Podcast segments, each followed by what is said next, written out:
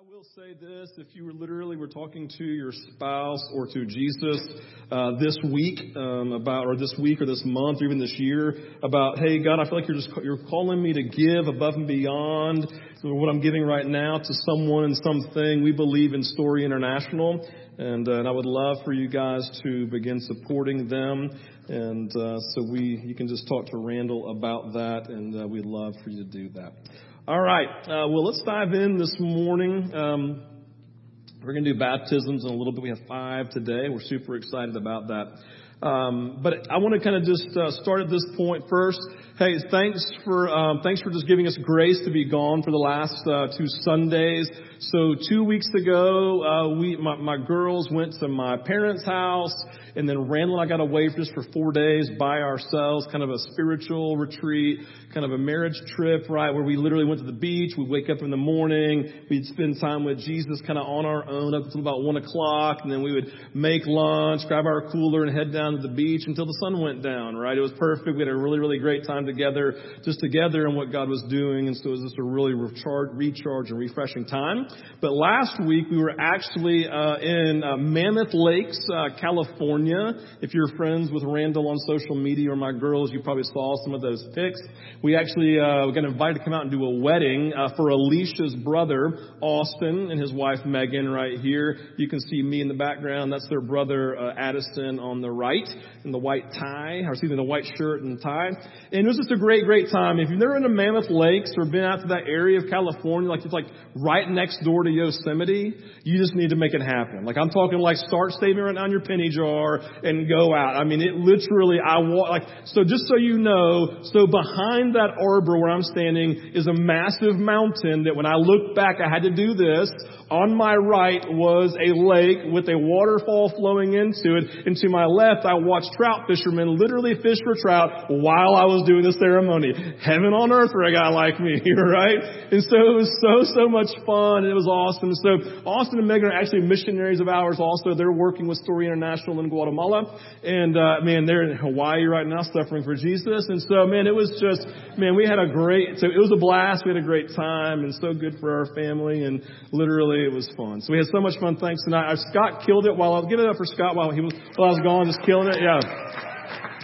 Um, so I got back, listened to his podcast. And I mean, they were really, really good. Man, I was so moved by it. We're actually going to launch from his messages today. So let me just say this. I'm going to sum up his messages just to kind of help us launch into today. Uh, but I want you to hear me say this, that uh, you need to listen to the podcast, right? I'm not going to do it justice. I'm going to take some of the, his, his message and sum it up this morning just to put it in my language just to kind of help us launch. Uh, but I want to hear, here's the summation. It's this one paragraph. So two weeks ago, Scott, he started and kind of built built around this question, and I want you to hear the question. I apologize, not on the screen. I should have put it there. But what did you intend to happen in the moment you prayed for salvation? Dramatic pause. I'm going to say it again. What did you intend to happen in the moment you prayed for salvation? Scott's whole argument, the idea is he's building around, it's like so often when we give our lives to Jesus, we, we, we give our lives to Jesus and we quote unquote get saved, we pray a prayer for the purpose, right, of so when we die we can go to heaven. Right? And, and that absolutely happens, but it is like one small fraction of the salvation pie because the idea and what Scott kind of built and encouraged you to listen to his overarching thought was this. You didn't pray a prayer. God didn't have you pray a prayer just to get to heaven someday, but instead he had, God had you pray a prayer so you, you, heaven would come down, right? Heaven would come down. You could enter into the kingdom now, right? You would fall more in love with Jesus every day. You could walk with him every day and then do the things that He calls you to do, right? And so what we're talking about is He's saying, God saved you so that you could enter into His kingdom, enjoy the bounty, enjoy the bounty of what's present in His kingdom in relationship with Him every single day of your life, right? So that when you enter into the fullness of heaven, you're like, I've already, been, I've already tasted and seen that this is good, right? Because we're experiencing it here. And so the idea is God didn't save you then for your own personal kingdom. And you talk about sin management, just so I can pray and barely make it till I get there. No, but to live in the fullness of what God has today. The idea being simple. God prayed, see, God had got to judge you pray a prayer, give your life to Jesus and follow Him because there's so much more. And if there was this one thing that I would put into that that I took away I was like, God, there's just so much more than my personal kingdom, my personal agenda, my personal passions, my personal desires. God, it's about your kingdom, your agenda, your desires, and your dreams. Like when God looks to the future, right, of our future, He has dreams and aspirations, things He's looking forward to for us. There's always more. And then last week, Scott talked about what we've historically known as the spiritual disciplines, or John Wesley would have called it the means of grace, right? And, but it's the idea, it's like, in the picture that I always use is that like there is this river of God's Spirit, His grace, His blessing, His movement, His power, all this, there's this river of God's grace that is always in front of us always flowing, always moving. And when we engage in prayer, when we engage in worship, when we engage in Bible study, when we engage in fasting, we engage in simplicity, when we engage solitude, it's our act of putting ourselves into the flow of God's grace, His river, His movement, His power. And so our acts of these disciplines we do, they don't move God they're moving us to where He's already moving. And so we talked about all of those last week. I mean, it was literally like he said, it was like this like fire hydrant. like, open up and go, right? And so I encourage you, listen to because he goes through, listen real quick. I didn't, I should put it on the screen, but there are a couple of books I want you to get. One is, um, The Celebration of Discipline by Richard Foster. Celebration of Discipline by Richard Foster. It was written back in the 70s. Man, millions of copies have been sold. It really is probably the most well-known book talking about these means of grace, spiritual disciplines, the river of God that you can dive into, okay? Another one that Dallas Willard called, called um, oh my gosh, the, the Spirit of the Disciplines, the Spirit of the Disciplines. I think Scott probably pulled some of his information from that last week, so it's a fantastic, like, I would say this, Richard Foster's for guys like me, a little bit easier read, and Dallas is a philosopher, so he's big words, right? But so powerful and so good. They're both fantastic. I encourage you. There are other books about it. Just anything you can read along those things would be fantastic. And the idea again, man, we, there's just more. And so we're going to dive in this morning and talking about this idea of more. So everyone take a deep breath. All right, because I went pretty quick in the summation. You're like, oh man, all right. So, the primary word then that we're talking about, I'm going to slow down so that we're not getting so excited so you can pay attention. When we talk about this word in the kingdom, it's the idea of surrender. Like we want to be a people who are surrendered. And so that's kind of this birthplace that Scott was talking about, this idea of like we're surrendering to the kingdom of God. We're surrendering our lives, surrendering ourselves, right? And the idea for surrender so often is surrender in our culture at least. Man, it's just, it's like a bad word, right? It's like a bad word. When we think about surrender, it usually has negative connotations. It usually speaks to like someone who's losing a battle they really hope to win, right? This reality of acknowledging that we've been defeated in something, right? It usually means a sense of great loss and a loss of hope. It reminds me of when George Georgia Tech plays Georgia. They just surrender their hope of losing to Georgia every time, right? It's this fantastic thing. We see it in wars, right? Can I get an amen, Georgia fans? Right? Amen, Georgia fans. Come on now. Now, whatever. So, no, we see it in the context of, like, we talk about wars. Like we see a lot of times we use the word surrender in wars. Like you have these two people that are opposed to one another, and all of a sudden over here, right, someone wins. And what are the, well usually in history they thought of, thought of as the bad guys. Like what happens to them? They have to surrender. And all of these moments, and so whenever we think of the word surrender, it always has negative connotation. We, and we see it happening in scripture in the immediate response of the disciples when Jesus is on the cross, right? All of their dreams, think about all, this word, all these, these words I'm about to use, think about this. All of their dreams that they had for the future, all of their hopes, all of their personal aspirations regarding Jesus and the life of Jesus, they were crushed in the moment. They seemingly had to surrender all of their aspirations, all of their dreams, all of their hopes in the moment, thinking that they, but primarily thinking that Jesus had lost. Like you can't forget that there was in history. Like it was, they thought, gee, like literally. We know that, remember in Luke 24, the, the walk to Emmaus, those two disciples that were walking back and Jesus showed up walking with them, as scripture says, and they were kept from understanding and knowing who he was, right? And they're just walking. It's like, what's going on, guys? Why so downcast? And they said this, we had hoped that Jesus, that He was the one who was going to redeem Israel, showing they had lost and they had surrendered their hope, right? Surrender in this feeling, in this sense, it's overwhelming and we get it, right? We, we all hate to lose. We all hate to surrender to someone or something that we believe is less than what is best for us. So we understand this negative connotation, this understanding of surrender. But as Scott alluded to in the past couple of weeks, surrender also has a very rich and deep and positive meaning. Very rich and deep and positive meaning, one that we believe God has been leading us to at Vintage in this season. We believe that God is leading us in this season to a, to a place of surrender, and I want to talk about that this morning. And I want to talk about it maybe in a unique way, and that we don't necessarily talk about on a Sunday morning. And it's around these prophetic words that we're receiving from people. And the second thing is I'm then going to open up scripture to talk about these prophetic words that we're receiving, to kind of give a foundation. When I talk about prophetic words, it's very, very simple. I want you to hear this. We believe that God's still speaking today. Right? And how do I know that? Because if you're a Christian, you had to hear him lead you to a point of salvation, right? You were convicted of him speaking. And so God is a good God. He's a good Father who loves us and who is still continually every day leading, guiding, and directing us. And so we have people literally who spend, this is a true story, hours every week. Some people hours every day, waking up at 3.30, 4.30 in the morning, praying for vintage. Praying for Randall and I praying for you and they're listening. God, we want to walk in obedience to what you have for us. What would you want us to know? And so every week I receive two, three emails and a couple of texts from people saying, Hey Steve, I was praying today, so I felt like God said I'd just submit that to you and see what God is speaking in it.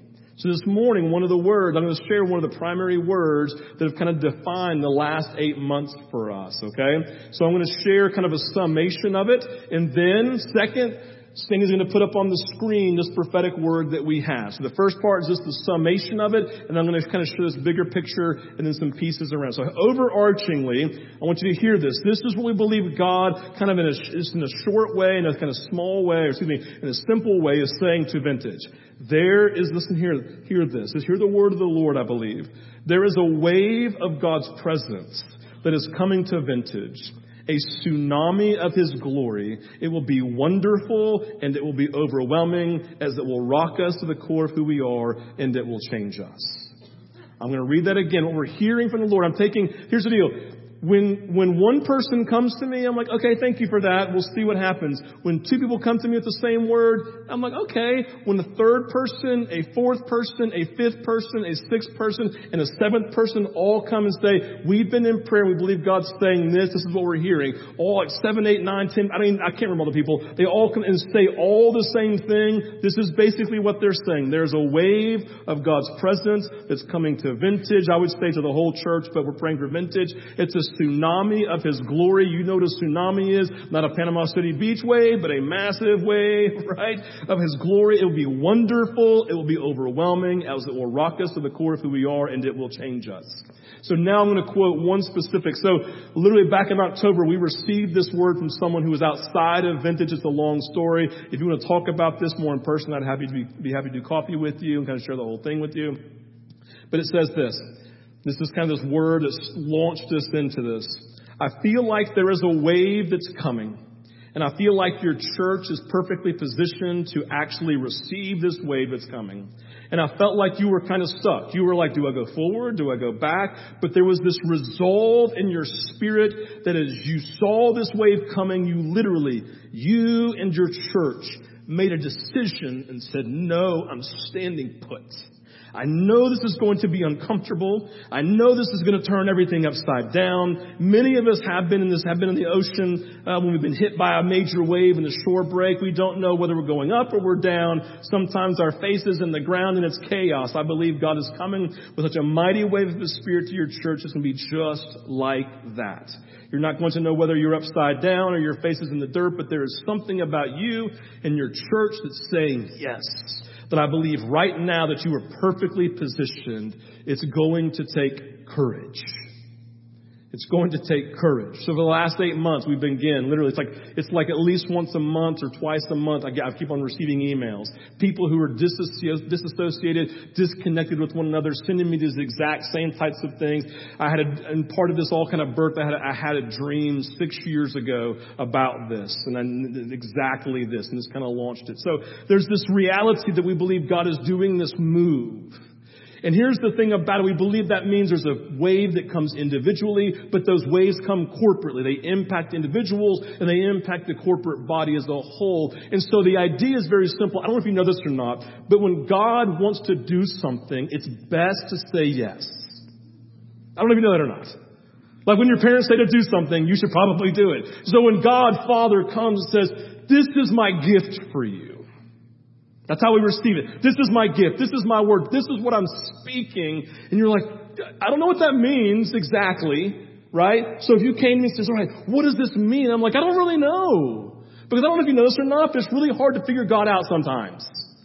Now, what I can tell you historically speaking from scripture is that when there's a movement of God, salvation for the lost, those who don't know Jesus happens. And I don't mean like, oh, that's so great, came like to Jesus. I mean like those who were super far from God get so convicted of their sin, so convicted about who God is. There's just a radical life transformation that changes everything. Those types of salvation.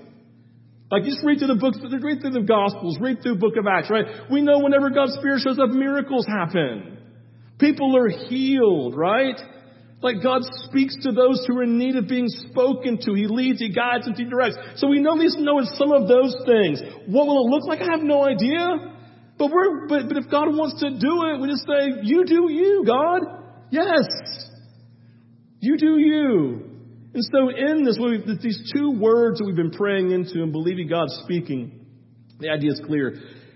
If God is coming, then we need to do two things. These are the words we've been praying to literally for the past eight months. Preparation and surrender. Preparation and surrender. So the idea of prepare, we must get ourselves ready and in the posture of receiving. All right? This is just, and listen, this is not, this is not rocket. This is like super common sense, right? We prepare. We must get ourselves ready in a posture of a receiving. So just real quick, how many of you, right? How many of you have ever had someone come spend the night at your house? Just raise your hand. Put them up. Everyone, right? Okay. Did you prepare your house for their coming? Did you go clean the room? Did you clean the toilets? I mean, you hadn't been touched in six months, let's be honest, right? What did you do to your kids? Get him up, pick your stuff up. Why is this on the floor? That's maybe in my house, right? But no, like we start yelling at our kids, like, what's going on? Someone's coming to our house. Didn't you know they were already coming, right? Like, yes, just pick up, right? We gotta prepare for their coming.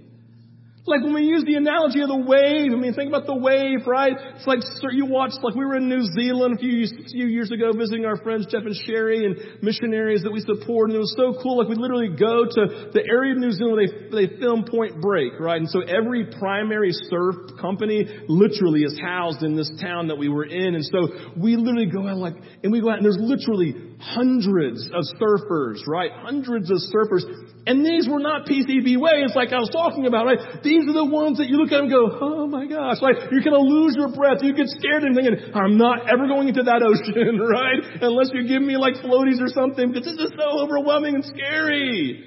And I'm like, this is huge. These things are like twice the size of my house. Like, that's what we're talking about. So when you see these surfers, what do they do?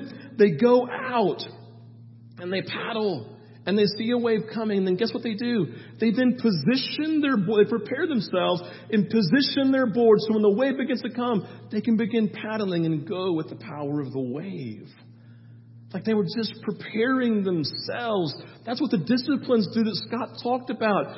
God, I don't know what's going on, but we're going to put ourselves into your river of grace, your flow by the actions that we're doing, God, to prepare our hearts, to prepare our minds for what you're doing. The second word is surrender, right?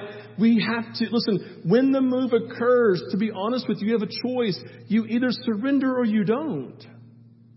You either say yes or no. And this is where surrender has more of that positive connotation, right? Surrender is about letting go and trusting God to lead us and move us.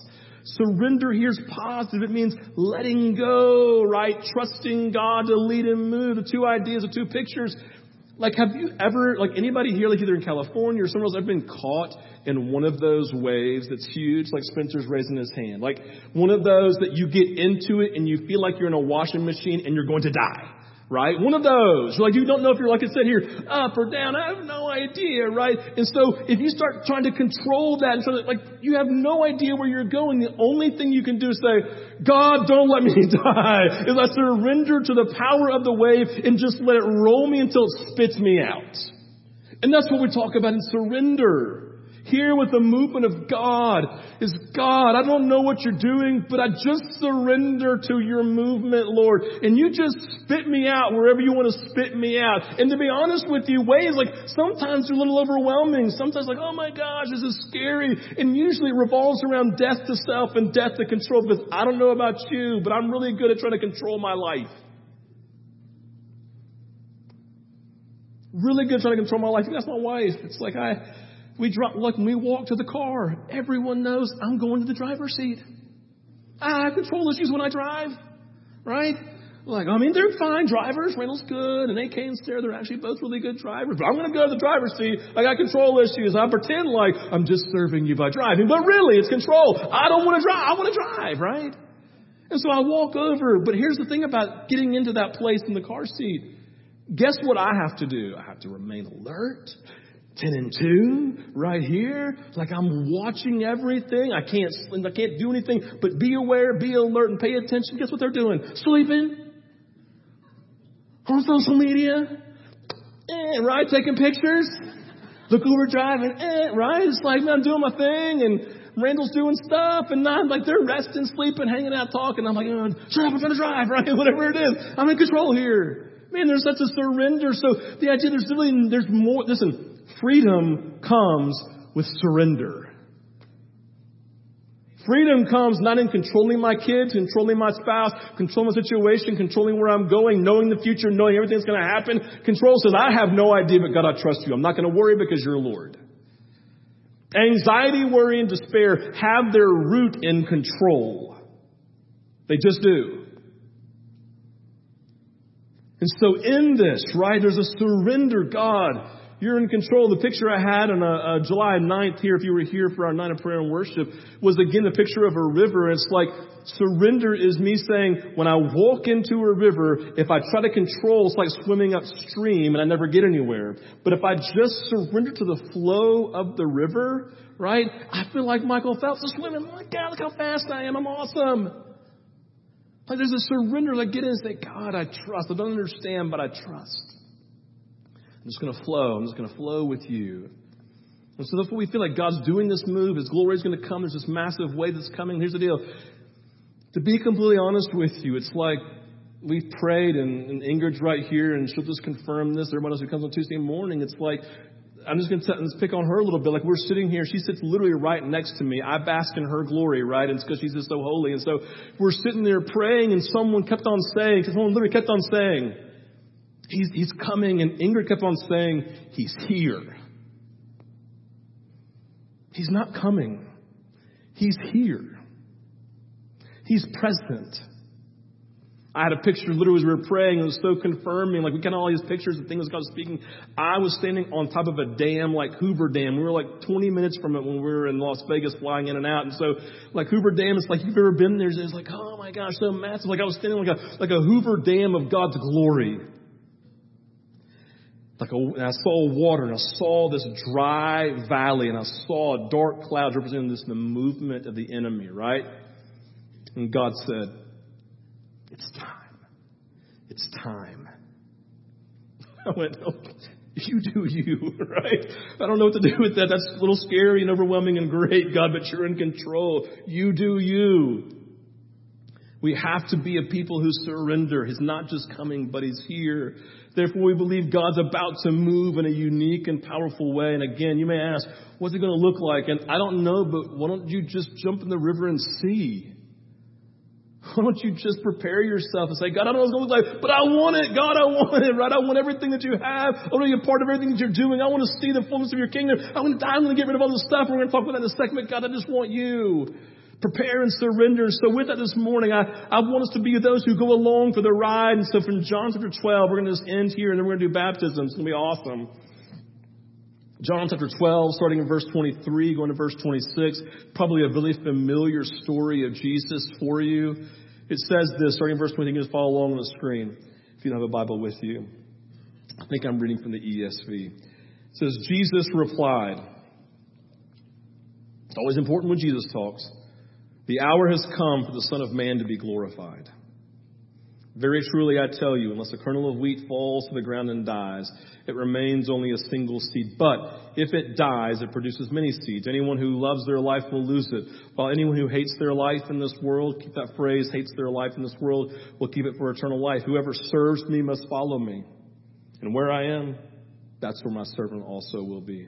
My Father will honor the ones who serve me. So this, hear this, and kind of give me some grace this morning to kind of put this into our language for the morning, okay? So I'm not doing a perfect like description of what Jesus is saying, but I'm going to kind of put into what I believe God's speaking in the moment. It will stay true to the scripture, don't worry. But verse 23, I believe, is talking about the greatest wave of God's glory the world's ever known. Right? Again, this is my, our language this morning, but verse 23 says, the hour has come for the Son of Man to be glorified. Listen, guys, like our wave is like this, but this, this is the wave that changed history.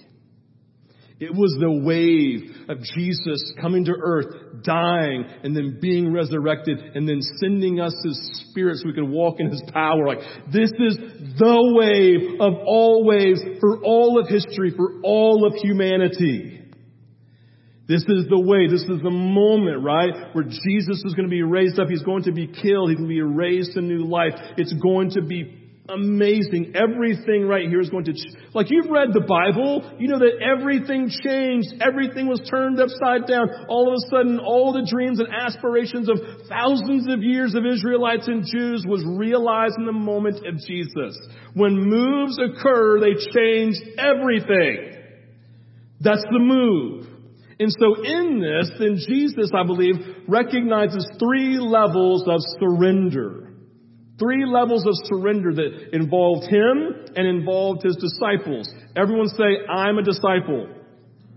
So we're talking about all of us who know Jesus, right? So verse 24, the first thing we see is a surrender to God's will. A surrender to God's will. In verse 24, Jesus names his surrender to God's will that he's going to die for the sins of his people, right? He says the hour has come for the Son of Man to be glorified, to be lifted up on the cross and to die for the sins of the world. And so in this, like we recognize, because we've read the, we've read the good book, right? We've read the, the story of Jesus. We know that his surrender to God's will was excruciating. We know it was overwhelming. In fact, Jesus knew it so well that he went to the Garden of Gethsemane and prayed, God, could, could you just change your mind? Could we just do it some other way? God, is there some other ways where it's not so excruciating, right? To be overwhelming to lose my friends, to have you turn your back on me, God, to take the sins of the world upon me, right? And so, but what does Jesus say? But not my will, your will be done like Jesus modeled for us a surrender. So for the wave to come here, Jesus had to surrender to the will of the Father. We have to be those who surrender ourselves to the will of the Father. Listen, the only way for salvation and breakthrough is if people die. For Jesus, it was physical. But for us, as Scott said, it is a death to our own personal kingdoms, our personal agendas, our personal dreams, our personal desires, so that we can then take on ourselves God's agenda, God's dreams, and God's desires, right? That's the idea. Therefore, I believe we can confidently say this morning, if God's will here could not happen or occur apart from the death of Jesus, then God's will of moving in our lives will and can, cannot occur in us apart from our own surrender and death to our personal kingdom. For God's movement to occur, there has to be a death to self. There has to be a surrender to God's will. Matthew 16, 24 puts it very clearly. Whoever wants to be my disciple must deny themselves, take up their cross and die, basically, and follow me. For movement occur and for God's wave to be released, there has to be a surrender to his will in the same way of Jesus. Dying to self, dying to our personal kingdoms as our priorities so the kingdom of God can come in fullness. Verse 25, we see a surrender to love. A surrender to the love of God is when we surrender to the reality that God's love and our love for God is by far, by far the greatest priority in life. So we saw in verse 25 an interesting phrase. Jesus says, you have to hate your life. We see that also expressed in Luke 24, where Jesus says, if you're going to be my disciples, you have to hate your father and mother and hate your wife and your children. Now, we know that doesn't make any sense because Jesus loves our life, so we should love what he loves, which is loving our life. And we obviously know that Jesus wants us to love our wife, our children, our spouse, and our friends, right? All this stuff. So what is he meaning? Well, it's simply this. It's just simply a figure of speech in the moment. What Jesus is doing is a figure of speech of comparison, is saying, hey, to surrender. The idea is that in comparison to how much you love me, everything else should be almost negligent and down here. Right? We have to have this comparison. Like, what he's saying is, hey, the priority of loving me is priority. And everything else is secondary. Every person in your life is secondary. Everything, it's as if you just have to create this comparison saying everything else is here. Remember, love the Lord your God with all of your heart, all of your soul, and all of your mind. I don't even know but all means all. Every bit of you.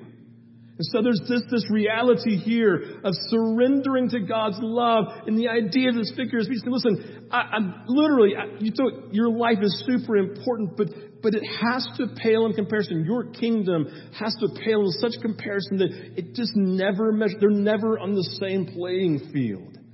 Just a comparison, figure of speech to make a reality for us.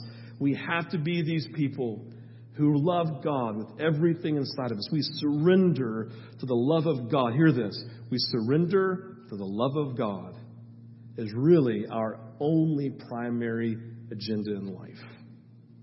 Everything else is secondary. And the last thing is a surrender uh, to the lordship of Jesus. A surrender to God's lordship. We're about to baptize some people who have given their lives to Jesus. Super great, super fun. Those who are getting baptized, Austin and Brandon, especially I want you to hear this, Malachi, Christian. When talking about salvation, when talking about salvation, there are two distinctions that need to be made. This is really, like, if you, I want you to hear this. This is really important for all of us understanding salvation. When we give our lives to Jesus, Jesus becomes Savior and Jesus becomes Lord. Jesus becomes Savior. I know the screen just changed, changed, changed. Don't look at it. Look at me. Okay, I know where I happen to get distracted super easy. Whoa, squirrel, right? We give our lives to Jesus, He becomes Savior and He becomes Lord. Here's the deal. We love Jesus as Savior Oh my gosh, God, I'm struggling. Please help me. Oh, I'm going to hell. Help me go to heaven. Oh, Jesus, I'm saved, right? We love Jesus as Savior and what He can do for us. But we don't love Jesus as Lord because He says, now you have to do everything that I tell you to do and follow me wherever I tell you to go and your life is not your own anymore. I am Lord, King, and ruler of your life. You can't just do what you want to do. And our tension is we love people who save us. We don't love people who tell us what to do. Right? We love Jesus as Savior. We have a hard time with Jesus as Lord. But verse 26 says, whoever serves me must follow me. There is no other option. And for God's wave to come in our lives and to come through us and to others, then we must surrender to Jesus both as Savior, what we receive from Him, and as Lord in how we follow Him. And here is the great tension we face. It's actually easier to flow with the river of God's Lordship than to try to swim against it. He, listen, He is a loving, kind, gracious, and good Lord who when we follow Him, guess what Jesus promised? Those who follow me will have what? Abundant life. Why do you think God's bringing a wave? Just to make us miserable to die to our own kingdoms?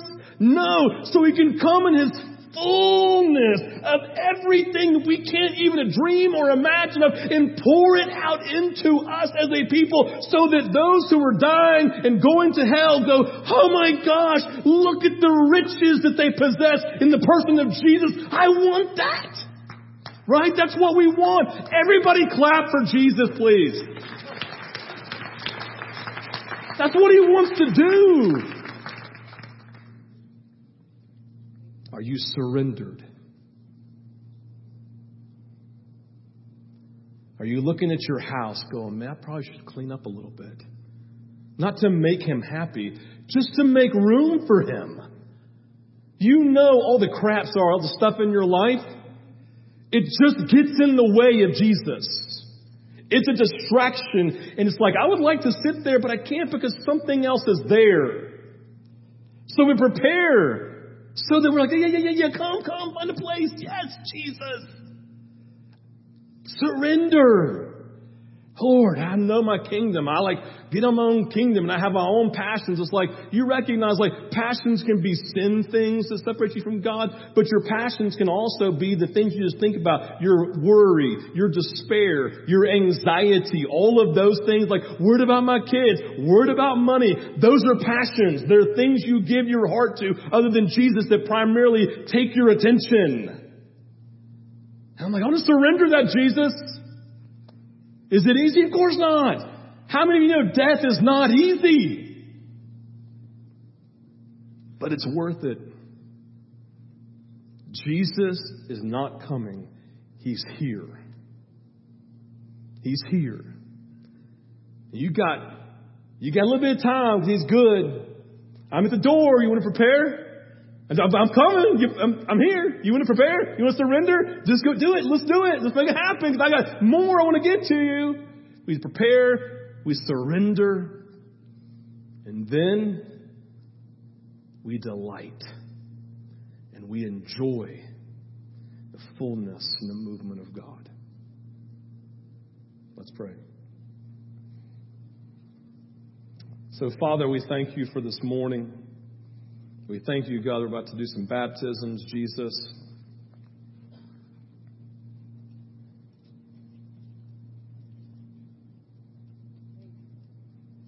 We thank you, Jesus, that there are those, Lord, who have said yes. That you are Savior and you are Lord at the same time. You, you can't just be one. You praise you, Father. Theology teaches us, God, you can't be Savior at nine and Lord at 18. Theology teaches us, God,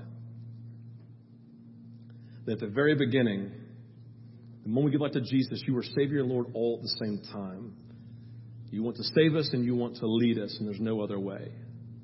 And so, Father, I pray that you would lead us to this place this morning. I pray this in your name. Amen. So here's the thing. Next week is our 10 year anniversary. It's, we turn we turn 10 years old this week. It's crazy, right? Next week, we're going to have a time of just kind of sharing some of these stories of God's movement. So here's what next week's going to look like. We're going to pay attention. Next week, next week, we are going to tell stories. You're going to tell stories. Right now, you're going to begin, God, what story do you want to have me tell? And here's the deal. You cannot say, I just don't speak in front of people. That's fear driven right? Someone needs to hear your story. Your family needs to hear your story. I'd love to have 30 stories told next week. You get a minute and a half to two minutes at most. Got to honor the person next to you. You're going to tell the story of God's movement, what He's doing, what He's done in the life of Vintage, what He's done in your life, right? And then, this is fun. After, this, after the second service, we have food trucks coming to our parking lot. And we're just going to eat together and have a great time. Okay? So, stories next week that you're going to tell. Everyone say my stories. Everyone say my stories. Thank you. So my your stories next week, my stories, and then we're gonna eat together and just have a good time. Okay? All right. Hey kiddos, I need you. You'll spread out all the way to the side. Keep on going. You can sit in the uh, aisle. It's fine. Okay. Hey, for those who are getting baptized, we're gonna need all the information down there for you, babe. And then grab those towels and put them up here for me. Hey, Trin, she's gonna hand you some towels. You grab those for me, please. Good job, Trinity. All right. Those who are getting baptized, this will be the easiest to come um, kind of right here. So if you're getting baptized, everyone come forward. There's five of y'all. Malachi, Christian, Kennedy, Brandon, Austin. They here? Are they getting dressed? Thanks, Malachi. All right. Slow folks. What are they doing, man? Kennedy, where's where are your brothers? Where are your brothers? Come on, God. Here we go, y'all. They, yeah. All right, got to stand right here. This is the order. Uh, it's fine. We're going to switch Brandon and Austin. All right. I have a few questions for you guys. This is Malachi. Raise your hand. This is Kennedy. Christian. Wave, everybody. Wave. Thank you. This is Brandon, and this is Austin. I got a few questions for you. I want you to pay attention. Uh, you can just actually put your uh, put your towels right there. Thanks. And uh, here are the few questions. I want you to pay. I want you to listen to these and just answer "I do" at the end of. Okay? Do you believe in God the Father Almighty, Maker of heaven and the Maker of earth? Okay. Do you, Kennedy? Do you believe in Jesus Christ as the long and His only Son, our Lord, who was conceived by the Holy Spirit? born of the Virgin Mary, suffered under Pontius Pilate, was crucified, dead, and buried, who rose again on the third day, and ascended to the right hand of God, from which he will come to judge the living and the dead. Do you believe in the Holy Spirit? Um, let's see here. So you get to go first. So you can stand over here. Rest of you, you can just kind of sit over here out of the way if you don't mind. Fantastic. All right. Whoever's coming up, families, going to come, mom and dad. All right. Um, why don't you go ahead and hop in here? I mean, just tell you, look at me. It's super cold. Sorry. All right. All right. All right, Mark. So turn around and look at your dad because he is going to. He's like, Phew. all right. So here's the thing that we do in baptism. We do two couple of different things. One, we have a time of affirmation. Someone who's super important in this child's life does hmm, what the Father did for Jesus at his baptism. He came up out of the water and said, This is my son who's awesome and I want the world to know. Right, so we have a time of affirmation. And we take some time just for someone who's important in their child's life to pray for them. And I get to dunk them or Scott gets to dunk them. Okay? So with that, Mark, um, microphone so everybody can hear your affirmation. I got it. One, two, there we go.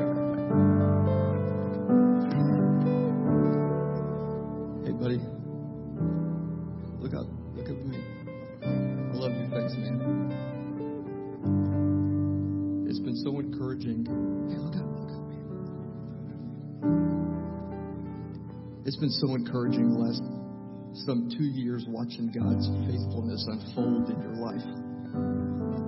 From the first time that I met Steve and we, we made the decision to make this our home, God's been at work and it's been it's been so amazing to watch. I want you to know that God loves you. I want you to know that your mom and I and your brothers and your sisters love you. Of the most kind hearted, passionate kids that I know. And I can't wait for how to see how God's going to use that in your life. You have such a unique mind, and I love to watch it work. It adds a little bit of pain in your mom and I's life. but I know that that's just um, God getting you prepared for how He's going to use it. With your new life in Christ, I want to give you just a few tips. Number one, I want you to love God and love people. Number two, I want you to never forget that your mom is going to be the most important woman in your life until your wife brings until God brings you your wife. Don't ever forget that. Amen. Always remember that courage isn't the absence of fear. Courage is only exhibited when you're when you are afraid. Don't run from discipline because the word says that the Lord disciplines those he loves. Last, work hard. Do whatever you do, just go after it. I'm proud of you, Malachi. God's proud of you. God loves you.